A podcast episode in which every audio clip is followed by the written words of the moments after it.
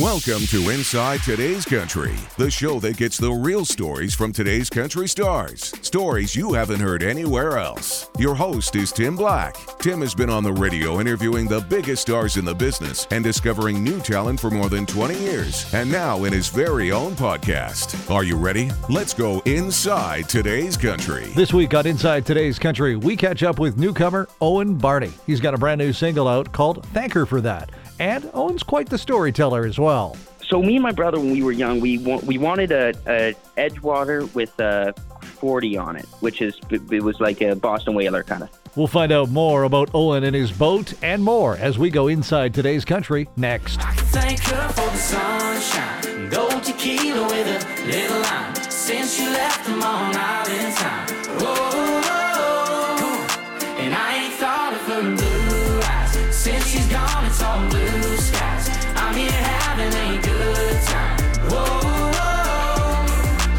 Here we go with Inside Today's Country, and Owen Barney joins us on the Zoom, and we were just talking uh, the fact that uh, you're not a tech guy, Owen.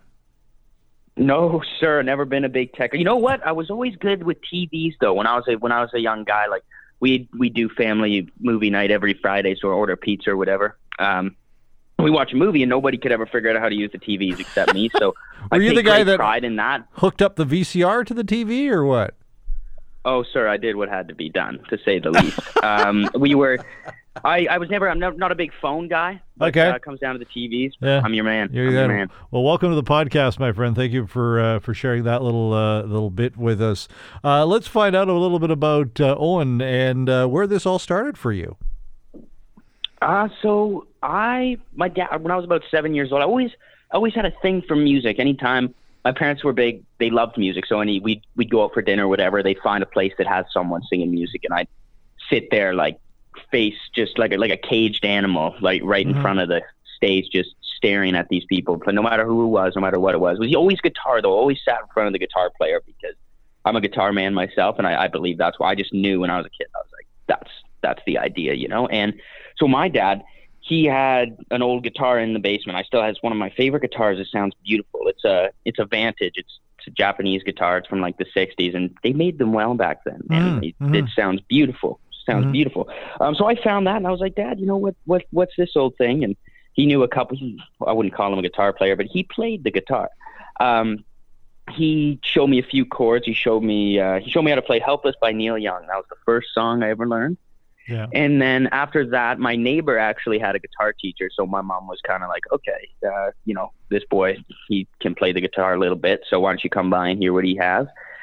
And I came, he came by and listened to me play a few things, and he he immediately said he'd take me. And the first, I'll never forget, the first thing he said to me was, "Don't let your dad teach you anything else."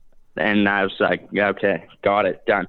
So from then on, for the next like ten years, I took lessons with a guy named Nick, and that got best one of the best men in the world that I've met, and one of the best guitar players there is. He's such a kind fella. He taught me everything I know. Mhm. Um, he's about, I'd say he's about seventy now or something. But Oh, it's wow. fun, you know. I still, I still go over to his house for lunch and hang out with him and his wife. And he can't really play guitar as much anymore. His hands failing him. Right. Uh, so I'll go and play all his. He's got this beautiful uh, Martin D35 from like 1967 or something, and it's, dude, I've I've never played a guitar that feels and sounds the way that does. Uh huh. Um, he's got a ton of other guitars. Like I play, he's got this Gibson 335 that I think is it's from like the 70s, and it's beautiful. Sounds great.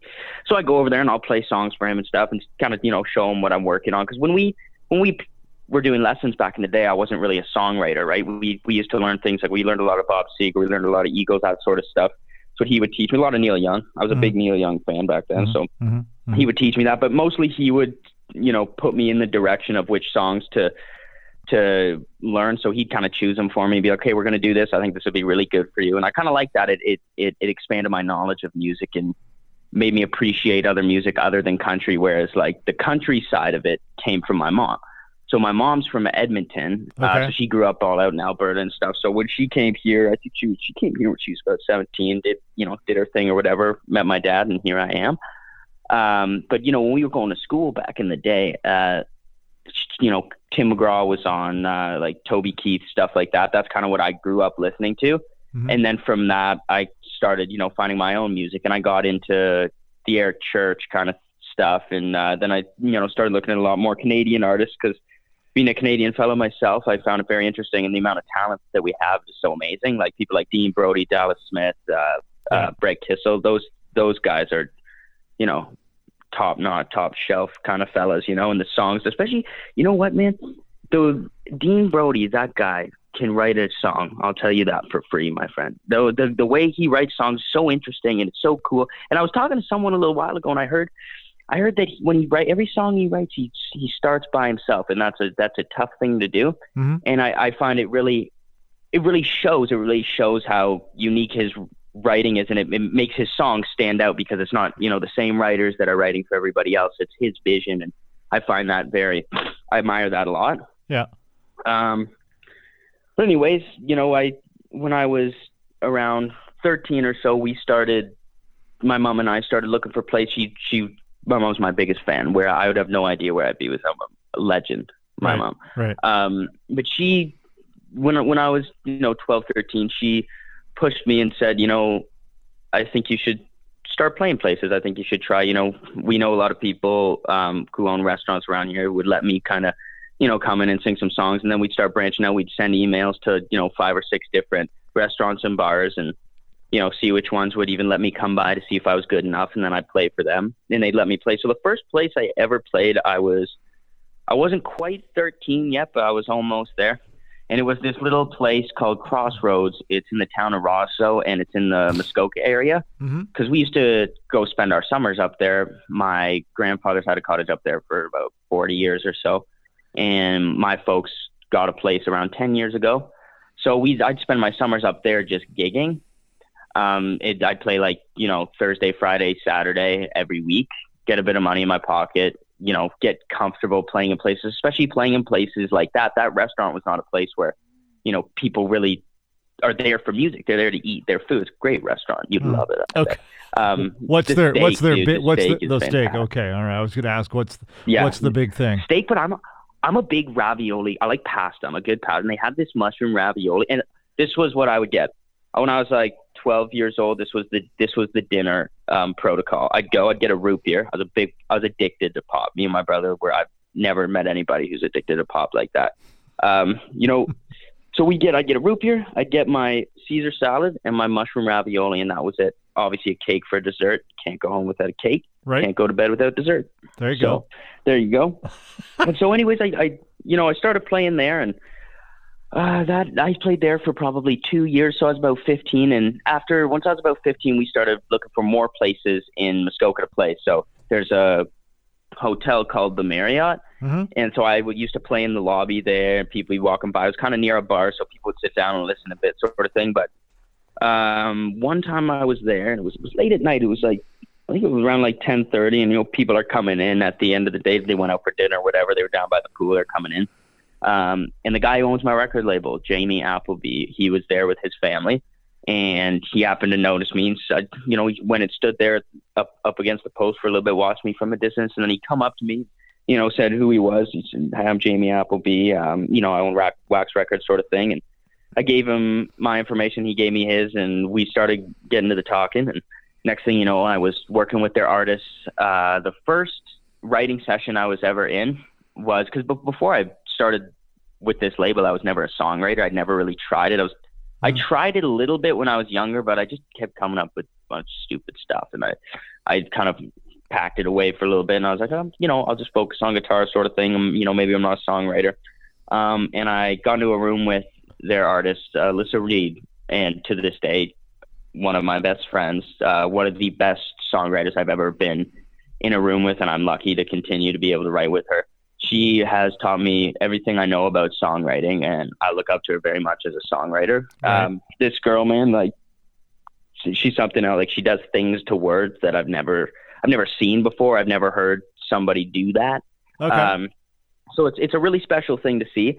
And so that's when I started writing. I was about 15 and I started, you know, going in and out of sessions, whether it was, you know, I'd have a couple sessions a month, then it would move to a session a week sort of thing. And then about, you know, three years after kind of working with them and, and developing as an artist, getting better at, you know, performing, playing with a band, that sort of thing, we released a single in um, October of 2018, I believe, Mm-hmm. and it was letting go.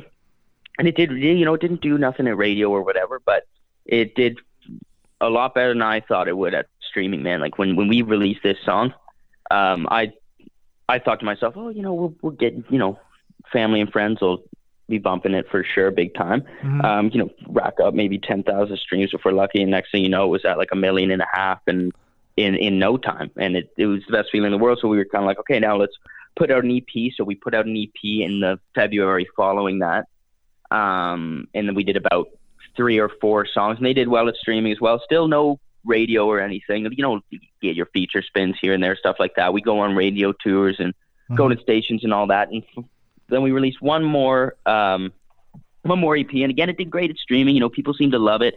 I was playing festivals all summer. Uh, pe- you know, I'd, I'd go place, people would know who I was. People would be there singing the words to my songs, and that was the first time I kind of felt that. You know, people hearing my songs and and and appreciating what I had to say, Mhm. and that was that summer.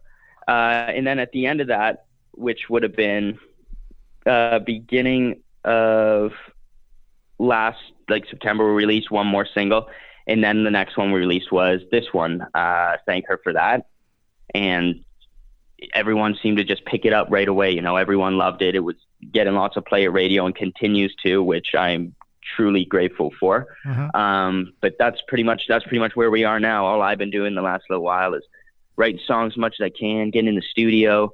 Um, you know, it's kind of it's it's it sucks you know I haven't been able to play with the band too much. I played a show for Roots. I do a lot of I've, I've been doing a lot of work with Roots in the last uh, couple of years, and they're great. They treat me very well, and they're they're always super kind and give me some nice duds to throw on and stuff. Um, but we played a show. Well, we I played a show for them uh, two weekends ago, Mhm. and that was the first time in the last like you know six seven months that I've got to play with somebody other than myself. Uh, so my buddy Marcel, phenomenal guitar player. Mhm. Um, so he's in the band as well. It wasn't a full band show, but it was just the two of us, and it was it was a special feeling to be back up there on stage and don't have people there who are coming from all over to see you. I mean, we've been going through a, a, a wild time right now with you know everything that everybody everybody that we talk to is the whole COVID nineteen and and artists not performing and uh, you know we're we're fingers and toes crossed that everything will kind of come back you know hopefully next year right and you'll be able to get out there and uh, do full bands again but uh, fingers you know as I say fingers and toes crossed. Mm-hmm. Exactly. I'm hoping for like next summer, you know, to be getting back on the festivals and Mhm. you know getting on the road a little bit. There, I I miss cramming myself into the back of the car with the boys and getting out there, getting to the show. I like, dude, it's so much fun. Yeah. And then you know driving back at you know driving to the next show at like midnight, and you get to your hotel and sleep for you know till noon the next day, and then go to sound check, and it's fun stuff, man. Let's talk about your uh, single that's out right now. Tell me a little story about how it came to be.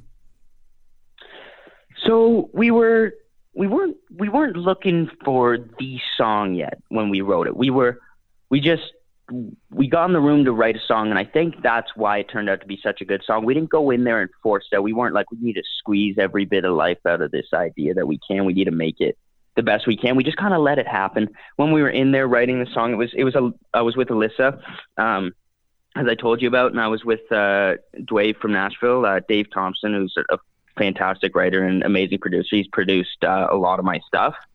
Um, so it was him, uh, me, and Alyssa, and then the owner of the label, Jamie Appleby, who plays a huge role in in uh, getting the songs written. He's a phenomenal writer and always has such a clear vision for what we want to do, sort of thing. And it's it's a huge help to me. Um, but we kind of got in this room, and you know, I was kind of saying, you know, the idea is, you know, we you you broke up with this girl, or she left you, sort of thing, and you kind of thought it was the end of the world, but it turns out to be the best thing ever. And we kind of started off going, you know, where where are we gonna go? Are we gonna go on vacation now? What what would we do if we broke up with somebody? And we said, you know, we we thought, you know, we'd go go to Punta Cana. Why not? It's a good spot. And then we kind of just started playing out what would happen, and one line pretty much led into the next, and it just it flowed so nicely, and it was such a fun session. There were so many laughs, and it was Mhm. such a good time. And I think that translates into the song very well. And I think you hear that in the song. I think it's a fun song. I think it's a song that people want to stand up and kind of move around to, you know, a little Mhm. bit, you know, get the legs moving. Excellent. that sort of thing. But yeah, Owen's first job, what was it? Owen's first job, dude, working at a golf course. Believe it or not. All right. How was your golf game? Well, it depends on the day, my friend. Uh, you know, I mean, I was I used to be a used to be like a best I would do is like an 87, you know. Oh wow. And I that that was that was the best I ever did, but usually like a steady 92 to 95. Nowadays, you'd be looking we'd be looking at like 110 here, you know, 105. I haven't played in a long time. I used to play every day, man. I would cuz you know, up north there was this beautiful course and it was cheap. It was for a junior, it was 25 bucks. So go Mhm. throw the guy a few bucks and grab throw your clubs on your back and you walk 18 holes and I would do that every day by myself and thing for me is I didn't I only worked the golf course for a little bit right? So I cuz I didn't need to do that. I made money from my shows. Right. so like you know my brother would be at the marina pumping gas and my sister was young, way younger than us so it didn't really matter. But I'd have these full days to myself. So I'd me and my I'll tell you a funny story. You want to hear a story? Oh yeah, we love stories.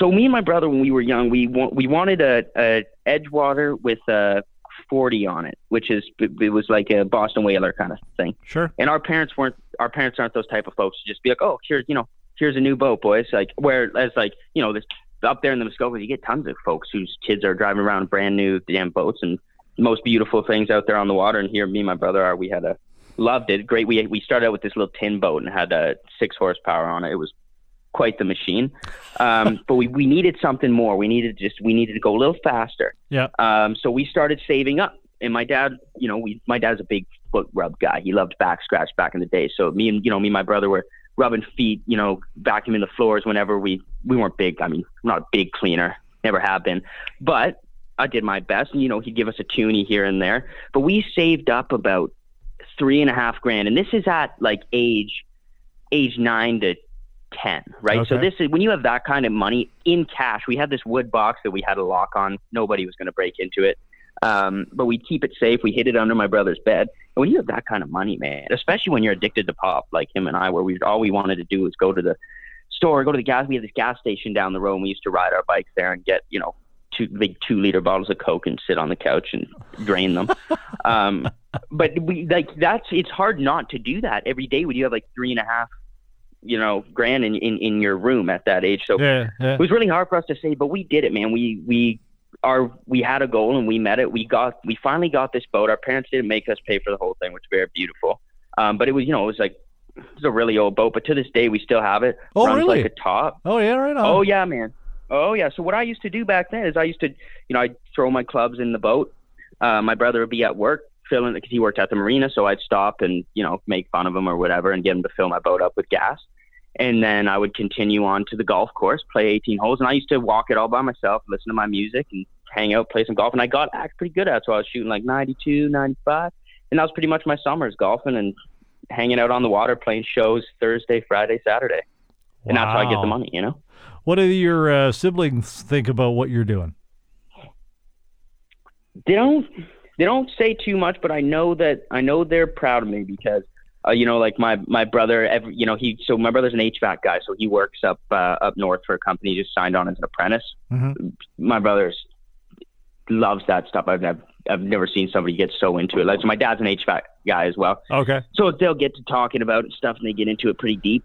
But um, he's really good at what he does. Um, I'm proud of him for that. But I know he every day he drives around in his truck with uh, country radio on. Every time he's like, "Oh, they're they're playing your song." The guys in the shop were listening to your song uh, yesterday, and you, you could see the smile on his face, and he's proud. And he's you know my big brother, and he's like, "Good good on you." You know, my little sister loves it, and her friends seem to think it's cool. So Right. What's your biggest challenge you've had so far?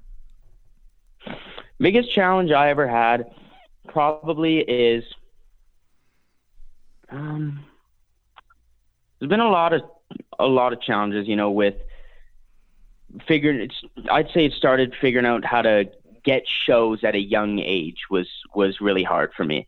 And getting people to not look at me as a child and be like what's this you know 12 year old doing in this bar singing songs? And they wouldn't take you seriously sort of thing. Mhm. so i think for me that's what it was. It was getting past the you know everyone else around here is so much older and has been doing this for so many years. And here I am like jumping and being like hey guys like I'm I'm a little kid and I'm I'm here to play you know some songs for you or whatever. And, Mm. and nobody nobody wants to listen to you a lot of the time. And it it it, it makes you want to quit you know? It makes you want to not do it anymore. But you kind of got to you got to learn to just when nobody's listening you got to play for yourself and you got to really love it that much that you can sit there all night and just play your favorite songs over and over again. And and just have, put a smile on your face even though nobody's clapping or nothing like that. That was I think that was one of the toughest things.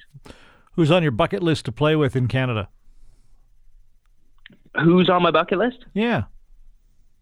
Um, for me, I would say Dean Brody. If anything, man, if I could get up there and sing like Black Sheep with him, dude, game changer. And why? like 100%. Because that Dean Brody's, I've always looked up to him. I always thought he had a unique voice, and I always his whole image. I love it. I love the way he writes songs. I love every song that he writes. Um, and the song Black Sheep, when he released that like a little while ago, at first, if it wasn't Black Sheep, it would be like if we played acoustically and played Time, you know that song, Mm-hmm, beautiful song. Mhm. Um, if we did that, or like I've thought this through. Um, No, really, I couldn't Black tell. he- yeah, exactly. When he so when he released that song Black Sheep, I was like that song spoke to me, you know, like I was always I was always the guy, you know, when I was growing up and even in high school and stuff, man, like I wasn't doing what everyone else was doing. I wasn't going out to parties on Friday and Saturday night. I was in a bar singing songs. I was doing the same thing Saturday. So I didn't I wasn't hanging out with everybody. I was kind of doing my own thing and I always had this path. I always had this idea in my head and this this drive to kind of want to do just this and nobody else really doing it in that song, man. I would sing that song on stage with Dean Brody any day of the week. Excellent. Owen, what's next for you, my friend? Um, next plan, we're looking forward to releasing the next song. It's uh, called Pour Me, and it's going to be in early October. We haven't nailed down a date yet. but Probably around second week of October, we'll be throwing out another tune, and hopefully it does just as good as the last, if not better. Excellent. Where do people find you online, my friend? Um, Owen Barney Music on Instagram. Uh, OwenBarneyMusic.com is my, my website, so go take a look at that. Facebook, uh, Twitter, everything is Owen Barney Music. So Owen, thanks very much for hanging out with my friend. You got an amazing story, and all the best to you. anytime, I appreciate you taking the time, my friend. It's great chatting with you. Thanks for listening to Inside Today's Country with Tim Black. Don't forget to like and subscribe. This has been a TimBlackOnAir.com production.